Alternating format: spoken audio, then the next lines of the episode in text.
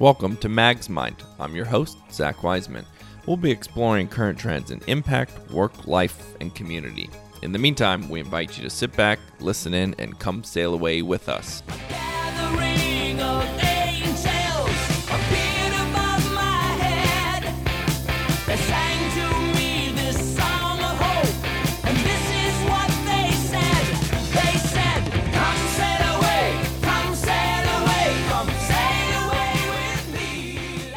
Today, I'm joined by good friend and managing director of Adaptive Change Advisors, Eric Martin. Eric's also one of our founding MAG members. In this episode, Eric and I are going to be discussing life, grief, and even death, and how this can be a powerful tool in work and business. Hey, Eric. Hey, Zach, it's great to be with you today. Likewise, likewise. Thanks for being our first official podcast guest. I know that probably ranks pretty high in your esteemed honors list. It, it really does, Zach. No, no kidding aside. This is um, not, not not only is this a great topic to be talking about today with all that's going on, but I do think that Mag and the work that you've been doing, and I suppose I could say the work that we've been doing, is just a um, it's a viable and um, and and highly relevant vehicle to be bringing this kind of conversation forward. So it's it's a it's a great honor. So thank you again for the opportunity. But I know, Eric, and you know, in some of our past conversations, there's this notion you've articulated to me about almost kind of the power that death and grief can hold and in the framework of creating change and you know i think culturally environmentally we're seeing this from so many different perspectives right where the climate news is is very real been very serious for quite some time causing Yeah. a lot of questions. Obviously we have the covid-19 pandemic right now that's again causing a lot of anxiety unknown uncertainty literal death anxiety about death. And you know i think while it's a heavy conversation i think it's something that's very real and things that people go through in various ways. Um, you know from a company getting laid off and the loss of a job or the loss of a, Mhm. a business Mhm. going under or you know loss of way of life which we're seeing right now and you know loss of a loved one which i've personally gone through Yeah. with my mom you know and and how there is i think with all this change like how do we how do we come out the other end okay how do we how do we come together and and you know through Right. the lens of leadership how do we get through all of this Yeah. Um, I, love that you're starting with a light topic for your first podcast. Thank you yes no, but I really, I mean, these are these are the critical and meaningful questions of our time, as you said, with you know things that are happening in the environment right now. It's, these are the critical questions of our lives, in many ways, and um, and also the the critical questions of leadership. So, you know, where to begin? It's, it's a big question. I, let me just lay out a, a couple of thoughts and see where that might take us. Um, and I'll start with this question of, of leadership, just because you know that is the point of view that I often bring to these uh, these conversations. But I, I do want to transition that into the conversation about loss and death and, and grief. So uh, when I talk about leadership, I'm talking about not just what happens in your head. It's not just about vision. It's not just about uh, providing a sense of direction and uh, clarity about who should be doing what and, and all that good stuff. That that's important to leadership, but it's just a tool. It's just a resource to leadership. so when I talk about leadership, I'm talking about you know stuff that happens below your neck. So it's stuff that happens in your heart. Mm. It's in your gut. It's who you are. That sense of identity. And so I, I lead with that, Zach, because um, this question of what is the role of the gut and the heart and this stuff that's below the neck um, in, in in leadership necessarily brings us to questions of loss and um, you know one thing that we see when people who are trying to lead change that's consequential and that's meaningful that is going to change the status quo in some way that they immediately run into resistance and that resistance can be outright resistance and attack. It could be subtle and um, somewhat subversive or passive aggressive, but they're going to meet some kind of wall. And one way to think about that when it happens, and this goes for people who are working in organizations as well as in your personal life, that that resistance isn't about the change per se. What it's about is a sense of loss. And people, what they're resisting is loss, having to give up something. And you mentioned some of that earlier on, uh, giving up a sense of comfort, of routine, uh, of course, power and control get thrown in there, but even those are not sophisticated enough diagnoses uh, to understand the loss that people are averting. So we can talk more about that. But I mentioned loss uh, because uh, how we process loss has a lot to do with how we manage grief and despair and even death. And so I don't know about you, but my experience uh, growing up and, and also now getting older with family members and others who are you know getting to the latter stages of their life is that when we don't process that grief when we don't find a place to talk about it that the, the grief and despair the loss doesn't go away it just kind of builds up and then it eventually erupts. And what happens when we repress that grief or turn away from it in different ways is that our heart hardens. And so a hardened heart, if you take on board this notion of leadership that I just laid out, uh, a hardened heart is not a conducive place to lead from, nor is it conducive to opening us up to life and possibilities. So we, we have this lifetime of practice in shutting down sorrow and shutting down grief and stopping those feelings. And, and, and in a sense, there's a certain wisdom in that because of the way that many of us, and I'm speaking here as a, as a white man uh, are asked to process sorrow. And it's often doing it mm-hmm. in, alone, it's often mm-hmm. doing it in shame. And so, you know, there's a, maybe for some people, some listeners, there's a big leap between what it takes to lead people through change and uncertainty and this question of grief and despair and loss. But I do think they're very closely connected. And something about it, it sounds like that the hardening over time whether through suppression or you know if you go through a tragic event or whether personal life professional life that it's almost like you're saying that hardening can have unintended consequences down the road which could affect lots of things relationships again work uh, an openness to an inclusive environment and economy is that is that how i'm understanding that correctly yeah i think so i mean this is you know it's it's still new terrain for me to be honest but uh, but I think that's right. It has consequences for our ability to be available for people as they go through change, and I, I think it comes from maybe a fear that if we enter into that despair, that grief, um, that we will wallow in it. You know, we're told just to get get over it, uh, get over it. I'm reminded of a, a woman that I worked with in one of my leadership workshops, who was um, who told us a, a pretty poignant story of how about 15 years earlier, she had lost her husband to cancer when she had a one year old child, their first child at home. And she said that, you know, many people said to her at the time, uh, they didn't say get over it, but they said, you know, you're still young. You have a whole life mm. ahead of you. Mm. And the insinuation was that she would find love again and that it was okay to move on.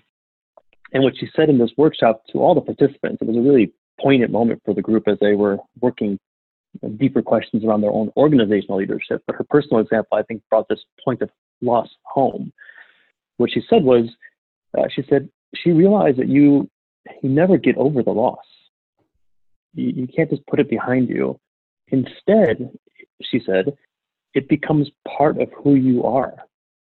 It becomes part of your identity, not in a wallowing sense, but in the sense that okay, now I feel whole because I've, I've taken this data point. I've taken this experience, this grief, this loss into my life, into my world.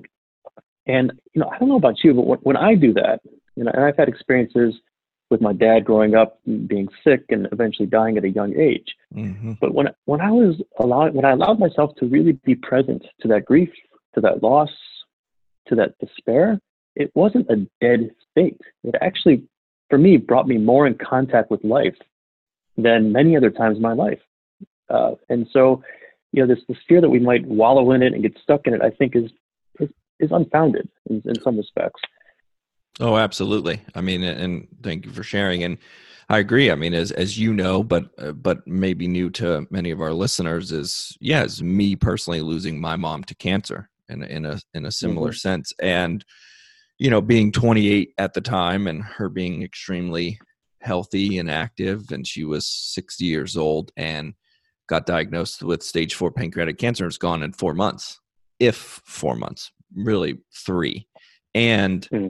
you know, such a all hands on deck uh, time period that you really couldn't process what was going on.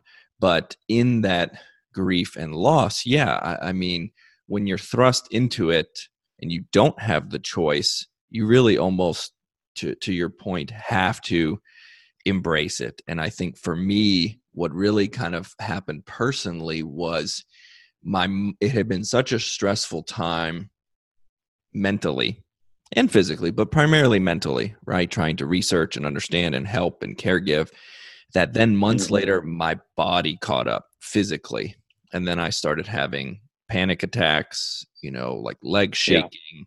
And I had never experienced that before. And after, Yeah. you know, you, you feel like you're having a heart attack. And for after about three or four of these, there there was a distinct moment I remember where I could say, I, I said, I have to get a grip on this. Like uh, this grief is either going to literally eat me alive or I can use it as motivation. I can use it as a tool to to become part of me and frame it in the right way and use it as motivation Mhm.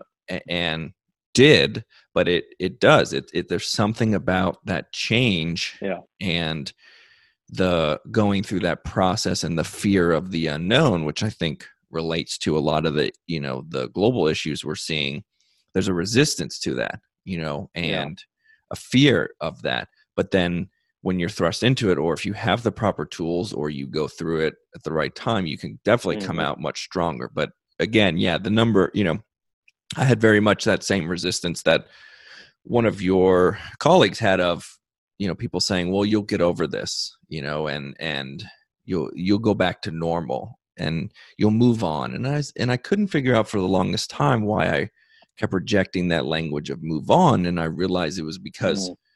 No you don't move on you move forward right? And there's a big difference. And i think you you can again see that i think in a, in a business landscape especially when we're s- Yeah. talking about really trying to solve big problems. Like there's a lot of focus on Yeah. move on but not a lot of focus on move forward. I don't know if that kind of resonates with what you're seeing as well. It, it does, yeah, yeah, and and that leap to move on, to to to to leap to action without really sitting with the moment, I think is one of one of the mistakes we see in leadership too, not not just in, in this personal domain. Um, there's something also, in, you and I were talking about this a little bit earlier before we uh, hopped online here about the need in in the bigger issues that we face in life to hold uh, both the the hope and be optimistic about that, but also hold the reality of the moment. right And, and one way I think about this is, you know, it's it's holding the optimism, but not letting it slip into naivete on the one hand, and on the other hand, holding the current reality, uh, but not letting it slip into despair nihilism or pessimism and right nihilism. Right. yeah And it's like that with leadership work too. If I could just draw that connection, is you, you see a lot of people who, when they're leading change, all they want to talk about is the bright, sunny future, the vision, the promised land, and we need to hold that space. That's really what helps us get out of bed in the morning and anchor to something that's full of purpose and light. But on the other hand, we need to have a, you know, an honest conversation about the, the current reality, the way things are today, which might be being in that pit of despair. Uh, and I guess conversely, some people like to talk about the current reality and everything that's wrong and how they're, you know, how it's terrible, and actually don't hold that optimistic, brighter side. So the work of leadership includes having an honest conversation with yourself as well as with your team and others about both the current reality and the aspiration, and then holding those two things in a um, and holding the tension because there's often a tension between those two things and this drive to move toward the aspiration, but not spend enough time perhaps in the current moment or in the journey toward there. So holding that tension in a creative and life affirming way Uh, right. Parker Palmer once talked about it that way, and I, that really resonates with me. We feel that. I know a lot of MAG members feel that, and I know individuals all feel that. You know, in so many different ways right now, and and there's, I think, your point about tension is so spot on because if you work in healthcare, if you work in social impact, if you work in technology, it is. It's if you work in sustainability, it's really easy to go down those rabbit holes of despair right? The, the the media coverage the reports that are coming out you know i think i kind of went through that over the holidays with climate change. Really said well, this is not looking good. But how do you hold that right. similar to grief and turn that into fuel?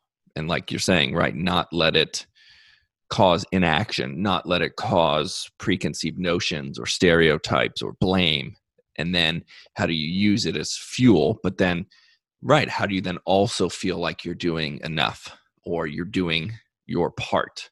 And and everybody defines that differently. And of course there's can be levels of almost hypocrisy there but if you are working in an area of change yeah how do you also then feel like you're actually shifting the needle? Because in the grand scheme of things maybe you did maybe you didn't but i think what i'm hearing you say is part of that is holding that tension of these issues are very serious but i'm in here. I'm i'm in the arena the man in the arena woman in the arena fighting. And then when you're fighting you need some reward. You need to know that your efforts are paying off. Is that kind of how you view that tension as well? Yeah i do think we need to see some or experience some kind of progress to um you know if, if nothing else just to help us hold steady. But i do think it's a delicate balance because the um, and again, I'm speaking from personal experience, but but also working with people who are going through change, that you know even grief itself be, can become a, a race. you know, it, am I doing this well? Um, mm. You know, the, the kind of am I doing this fast enough? Mm-hmm.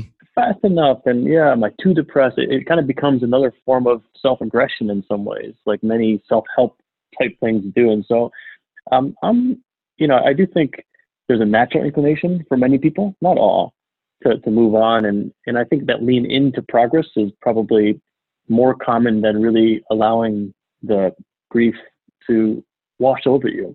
And, and, I, and I think that's where I tend to, you know, at least in my work, uh, hold the attention a bit longer uh, than, mm. than might be comfortable. Because the reality is, you know, we everything we love, we will lose, and, right. and it may not be death in life; it could be illness, it could be the loss of a home. It could be the loss of a pet. The other things yeah. that we've become a way of doing business. bonded to. Right. A way, a way of doing business. A way we used to yeah. make money. Sure. Yeah. A way we used to make money. A you know value proposition we were attached to a, a client or a partner relationship that we knew how to navigate competently. You know, that loss of a sense of competence can be one of those things that we have to grieve. And and yet in society, the only grief that is formally acknowledged is for the most part, the loss of a you know of a person. You know, I'm sorry mm-hmm. for your loss. We say to people. Mm-hmm. We don't really say that when it comes to these other things in a way that has the same, I don't know, the same level of empathy. So there's a sense, I think, in corporate America and organizations that there's something missing around this process of grief. And as I mentioned, holding people through loss and pacing that loss with people is a key part of leading change. Yeah, I, I don't, Zach, I, I, don't know what your experience has been, but I, I think that because people have experienced so much unacknowledged, unaddressed, unhonored loss in their professional careers, that maybe sometimes that leads to these secondary um, fillers, you know, things like rank and wealth mm. and professional identity and you know, and, and, even things like comparative shopping. You know, these these things kind of try to take the place mm-hmm. of the belonging in the community and the other things that really are the only things that can fill that space. You know, I don't think we can actually grieve alone. I think it, it, is, it is a community process. It's always been a community process. And only until recently has it become this individual phenomenon that we're expected to hold on our own in this bold, you know, uh, strong, independent model of leadership. So I think right. we start with, with the premise that, you know, the change is constant uh, and then really develop the skill set to anticipate the change, prepare ourselves, and hold others to that. The seemingly dramatic or well, unnecessarily dramatic shifts in organizational strategy or what have you wouldn't have to be so dramatic after all. Right. Yeah. So there's a lot we can learn from everyday life. But then on the on the flip side, also a lot we can bring from our experience of change in professional realm into our personal lives too. Oh, couldn't agree more. And and I think your comment about, you know, right, how does that factor into things like uh, comparative culture or keeping up with the Joneses or focusing on finances or things so spot on. And I think, you know, we'd be remiss to not comment on the role of technology in that, you know, and that that'll be Yeah. a podcast episode on its all on its own. But there is the, you know, I think professionally you see you know you only hear about from a social media lens you really only hear about the good stuff or the maybe really bad stuff you know and Yeah. it is it can create this fear that i'm falling behind or i'm you know not doing enough or i'm not okay and because people aren't giving a full perspective you know they're giving you know hey i just got a new job but they're not telling you that they got laid off from their previous job you know and they're not feeling Right. to your point too okay to be okay with they're not feeling supported enough to be okay not being okay if that makes sense and being understanding and processing Yeah, that layoff and that that's part of life to some degree and then there's a focus on great well i can't wait to now you know share with the world that i got a new job and we're all guilty of it i don't think it's it's passing blame i just think it's worth pointing that that system through social media through technology i think to your point exacerbates a lot of that too that it creates that experience of you know self-absorption and and not keeping up with with the joneses so to speak. You know i, I sometimes i look back at school for example from elementary school to middle school to high school and i don't know what i was doing but i apparently was doing something right because i seemed to get a handful of awards one including i kid you not the it was called the tall texan scholarship it was literally a scholarship for being tall and and a good person. no, you couldn't be tall and a jerk. but they they I will Well never forget this, Eric. They I walked into the interview and they measured you literally against the wall to see how tall you were, to see if you qualified. And you know, you just sort of think about that from a in a school system, sports. There's an award Yeah. for everything, and I think when you you sort of get out into the quote unquote real world, it's like a free for all. There's less structure. There's less.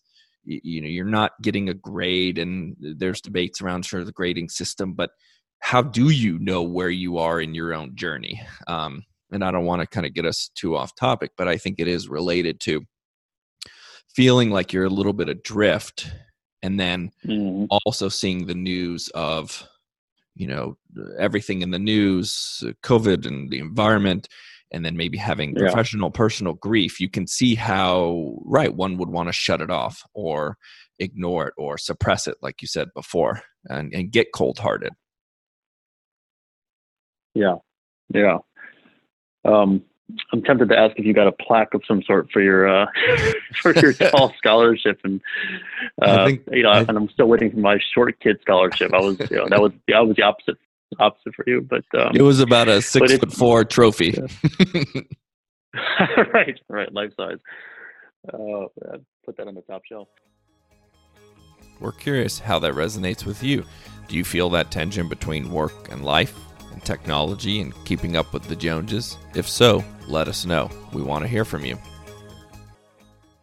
So, um, yeah, I- and there's a lot in what you just said, uh, and I think, you know, maybe just to pick up on uh, what I think is underlying, perhaps what you just said is maybe the feeling of of, of shame, you know, the loss of a job, um, the acknowledgement for being who we really are. I mean, that that's another form of grief. Is these parts of ourselves that we lost.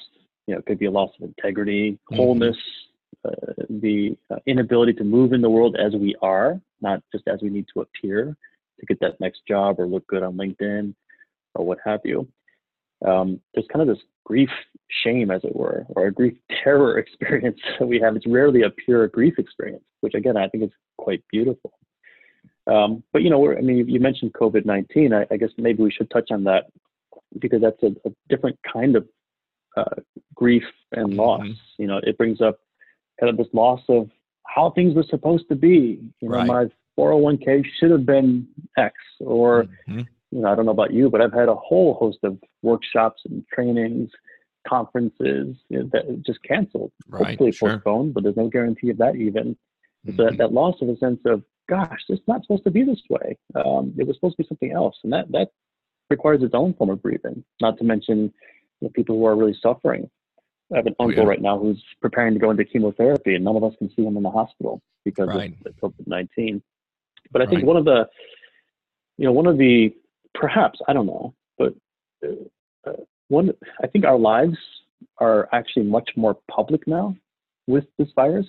You know, it's not unheard of, at least in my neighborhood, to be talking about the sniffles and sneezes and how are you feeling, and not even in a way where you're trying to kind of, you know, uh, in a sneaky way find out if they're sick or not, so you should stay away because it's kind of presumed you will stay away anyway, for now at least. But it's really just an empathetic, like, wow, I hope you're not going through that.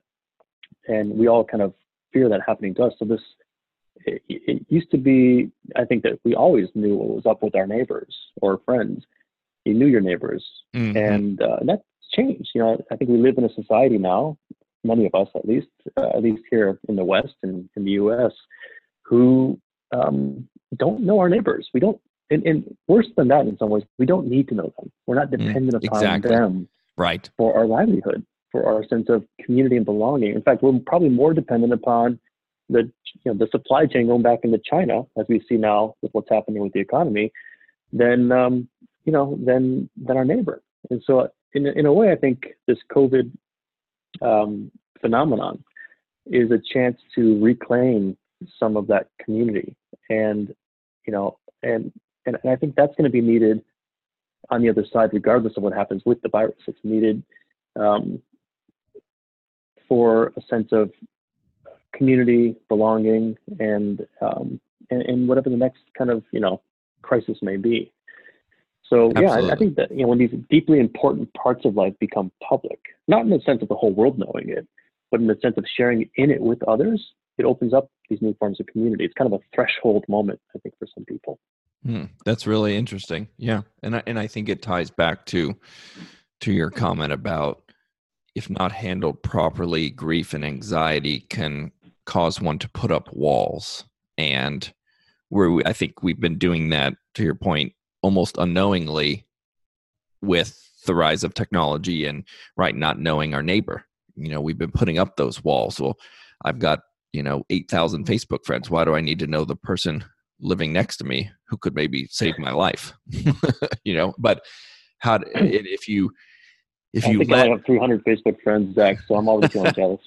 well, i actually deleted facebook but that again that's another conversation but um yeah eh, but the grief process like you know me going through it personally you could feel if you didn't get to a point where you felt okay to have those tough conversations to create a space to tell someone you're not feeling okay or in the case of what we're Mhm. seeing right now to be okay to say i'm nervous about all of this or this is causing me a lot of anxiety or to have a conversation at a company and say i'm nervous that our business may not survive this if you suppress that then the the consequences can vastly outweigh what you know the the maybe the uncomfortableness or the difficulty in that conversation right? Because you get a heart and heart or you don't face a challenge or you become you know exclusive instead of inclusive. I mean that's kind of how i think to your point about what's going on with coronavirus is yeah it's mm-hmm. really scary and it's and it's happening but we have to have the ability to still have dialogue and you know okay for somebody to express their fears or anxiety about this or then we begin to shut ourselves off and then that's i think where either in grief or in anxiety then blame starts to come in you know you start to question things Yeah. and point fingers and then i'm sure in your work too and in our work that happens in businesses too and in work Oh yeah. I mean, I think because we don't work with the loss that and the grief uh, and and death that's present every day, we we trudge this stuff around with us. we take it into our workplace. I think most of the people that come, not actually most, but many people who come to me for work, you know, to work with them through change, are you know, have not actually done the work themselves to know how to sit with this. And, and I think the very fact that that you feel grief means that you're still connected. It means you have not completely cut off. You're still alive.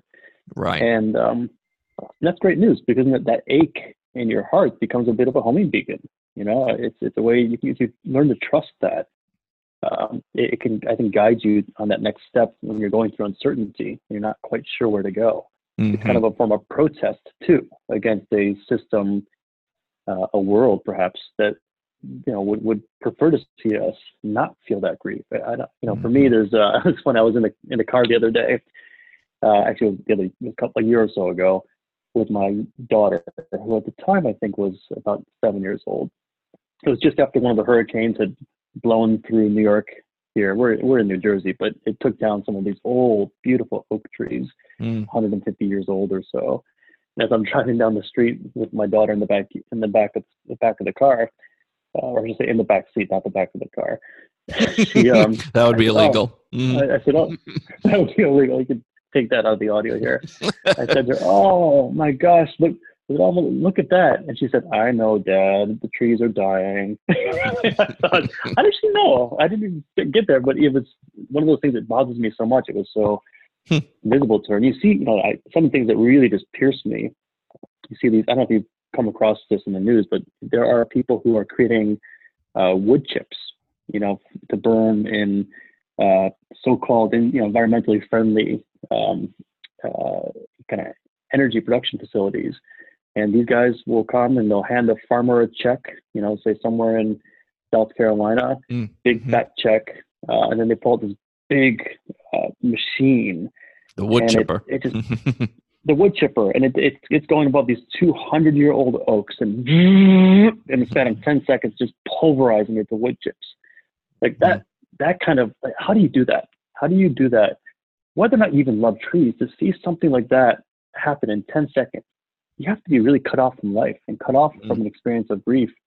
And, and I feel for those people. It's not that they're bad people; they're doing their job, and the Right. families, you know, of course, are doing what they need too. But that's where I think you know, really being in touch with these emotions can be a form of protest and a, and a, a refusal to live numb and to live small. Hmm. Um, so, so I think it's really important that we do this work, which again is why I'm so thrilled that you're bringing this question to the fore at the beginning of a podcast. If we have that conversation, it lays, I think, a bit of a groundwork for us to be able to have other more strategic conversations around business or you know questions about how do you lead change even in your personal life. Right. Right. No, that's a really good point, and and thank you for that story. Yeah, I, I think, yeah, if, if we can't, if you're just telling everyone to move on, you know, if you, if you, if Yeah. a friend lost a loved one and you just told them it'll be okay, you'll move on, you know, they're not going to react to that well. And similarly, we have to look at that from the lens of the issues we're facing, from health, from the environment, from businesses, from a global economy that message of move on, I think just really is in amongst itself, excluding a lot of people and creating also a lot of fear. You know, and there are people who are like, wait, I, Mhm. I don't, what do you move on? What does that mean for me? Oh, How am I going to move Yeah. on? You know, and what does that look like? And yeah, by I think embracing that ambiguity, embracing the grief, the mourning that comes with it, and being okay with that, hopefully we're, you're creating a more inclusive rebirth if you will, where we'll be able to collectively solve problems and challenges together. Um, but I think that brings, as we just have a few minutes left, and to that point of yeah, the rebirth, the coming out the other end, okay, you know, and and I think what we're learning in in hearing your your stories and the lessons is you got to hold that space a little bit, uh, hold the ambiguity, hold some of that uncomfortableness to come out the other end a little bit stronger is how else do we embrace rebirth and and focus on that once we feel like we've gone through the correct process i mean is it is it harnessing and using Yeah. that to power you um, how do we come out the other end stronger and more united Well, I, I wish I had uh, an easier, clear answer to that. I think it's a great question, uh, and I, I guess what I would uh, what I would say on that, and, and this, I guess I could say it very quickly by quoting one of my favorite quotes at the moment, which is that we we never become, we're always in a process of becoming. We never become. We are always in a process of becoming. And I think in the work that I do, we, we talk about uh, adaptive change, as I mentioned earlier when I introduced myself. Adaptive change tends to be the kind of change that doesn't just happen in your head. It happens in your heart, and your gut. It's about who you are in some cases. It's about norms and values, all that so-called soft stuff, although I think it's the hardest stuff there is in Mhm. some ways. And so on that point, then I think this this shift in identity. And I don't know about you with the loss of your mother. For me, when I lost my father, I became someone different. Not 99% different, maybe 1% different. But that 1% was big enough that I could see that I'd changed as a person. And the same thing happened even when I had my my children. I have three children now. And I am not the same person I was before I had children. I, I think I'm better. we could ask them. yeah, right. Keep my daughter in the back, the back Right. of the car. Maybe she'd have a different point of view. uh, you know, getting married, uh, similar, or you know, so there there are all these moments in our lives. I think where we do feel some kind of qualitative shift in who we are as people, and it's you know, in, in those cases, at least for the better. It's actually a beautiful thing, and I'm glad I'm not Mhm. the you know 17 year old I used to be. So I think maybe one answer to your question is to tap into those moments where we've gone through this kind of adaptive change, and it could be at, at work as well. When an organization goes through a rebranding process, which I know is a lot of the work that MAG focuses on, and some of the best designers that I've met through MAG are people who understand that that design process, that branding process, isn't just about the technical work of getting a new logo or whatever it may be. It's really about holding a team through a process of becoming something different. That's where I think this world of design and branding is so beautiful because you have a visual, literally beautiful, tangible product at the end of that. Whereas in my work, you know, it's a little bit more sublime, uh, also powerful but sublime. I think you know, one maybe one answer is just to tap into those moments where we've gone through change Mhm. and really being willing to let go of that part of ourselves, or at least a part of ourselves that we thought um, we couldn't. You know, and it's that part that maybe served a purpose to get us through a moment in life or through a particular job, um, but no longer is fit for purpose. And so I think that willingness to let go and, in a sense, become, you know, have that identity shift in a way is a part of how we embrace uh, what's emerging. That's really powerful, Eric. Yeah, I think that's really powerful. And right, know that you carry those experiences, those people, those changes, those things with you, and and they become part of you and who you are. And your connection and the tie to the business side, I think, is very on point as well. You know, there's a Pablo Picasso quote that I won't get entirely correct, but it's to the effect of, you know, there is no creation without destruction right? You're you're if you're creating something new you you are destroying something. The, an old website an old way of thinking an old way of doing something you know and, and getting okay with that and knowing that that process i think as i'm hearing you say lives with you and and journeys with you. Um Yeah. Well i Yeah. think If I you and i one more could- thing on that, Zach. of course Wrap up. Well, and, and this is, um, I, I think, perhaps one one of the deepest griefs or fears that we hold, particularly in organizations. And I say this with the COVID crisis in mind, as people are losing jobs or fearful of that. But it's a sense that we are not needed. Mm. Uh, and particularly in an economic culture where we're often reduced to a job description, it's Mm. this fear that we are replaceable. And so, um, and, and this this shows up in very obscene phrases like "we need to earn a living," rather than seeing life as a gift. Hmm. You don't have to earn your life or earn your living. It's something that you're given. You didn't ask Right. for it, but someone cared for you long enough for you to get to where you are. You, me, and anyone who's listening to this this podcast. So I think perhaps part of the you know, the embracing too is is a sense of gentleness toward yourself, a sense that um, of gratitude, perhaps not in a forced way, but in a way of really appreciating that you don't have to earn your way into this. It's not about being a better griever, you know, or and, Right. and I'll tell you, it's not even about being a better leader, because again, that's that's a muscle through it approach, which I think creates some of the same trauma that uh, that causes of problems we're str- struggling with in the first place. So I think that maybe the message I want to leave us on is this sense that um, you know that we're that we are, I think, fundamentally whole, and that doesn't mean life is easy. Doesn't mean that it's painless.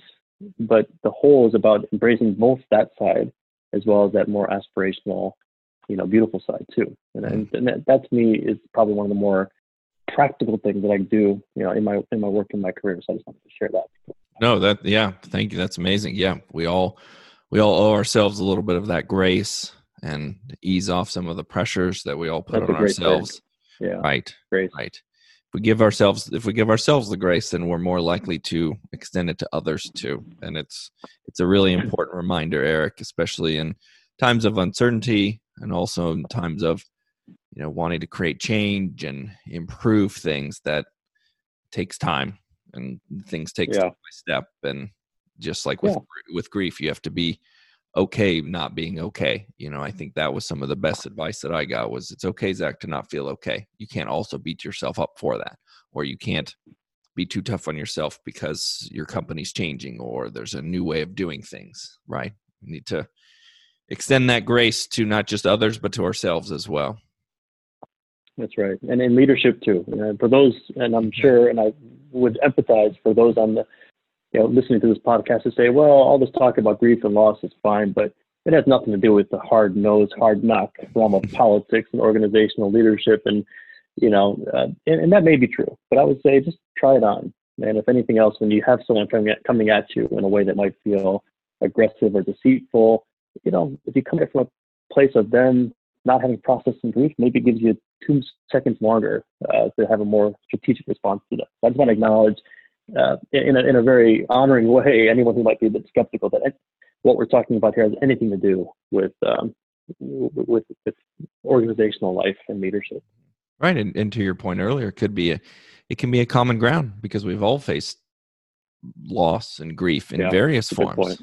Right, so it can be disarming, and I think many people see that in losing a loss of a you know losing a loved one and that loss and finding a support group or community um, I think you know there's a there's an organization called the Dinner Party that organizes dinners for 20 and 30 year olds who have faced loss. And once you get into a group like that, it's very disarming.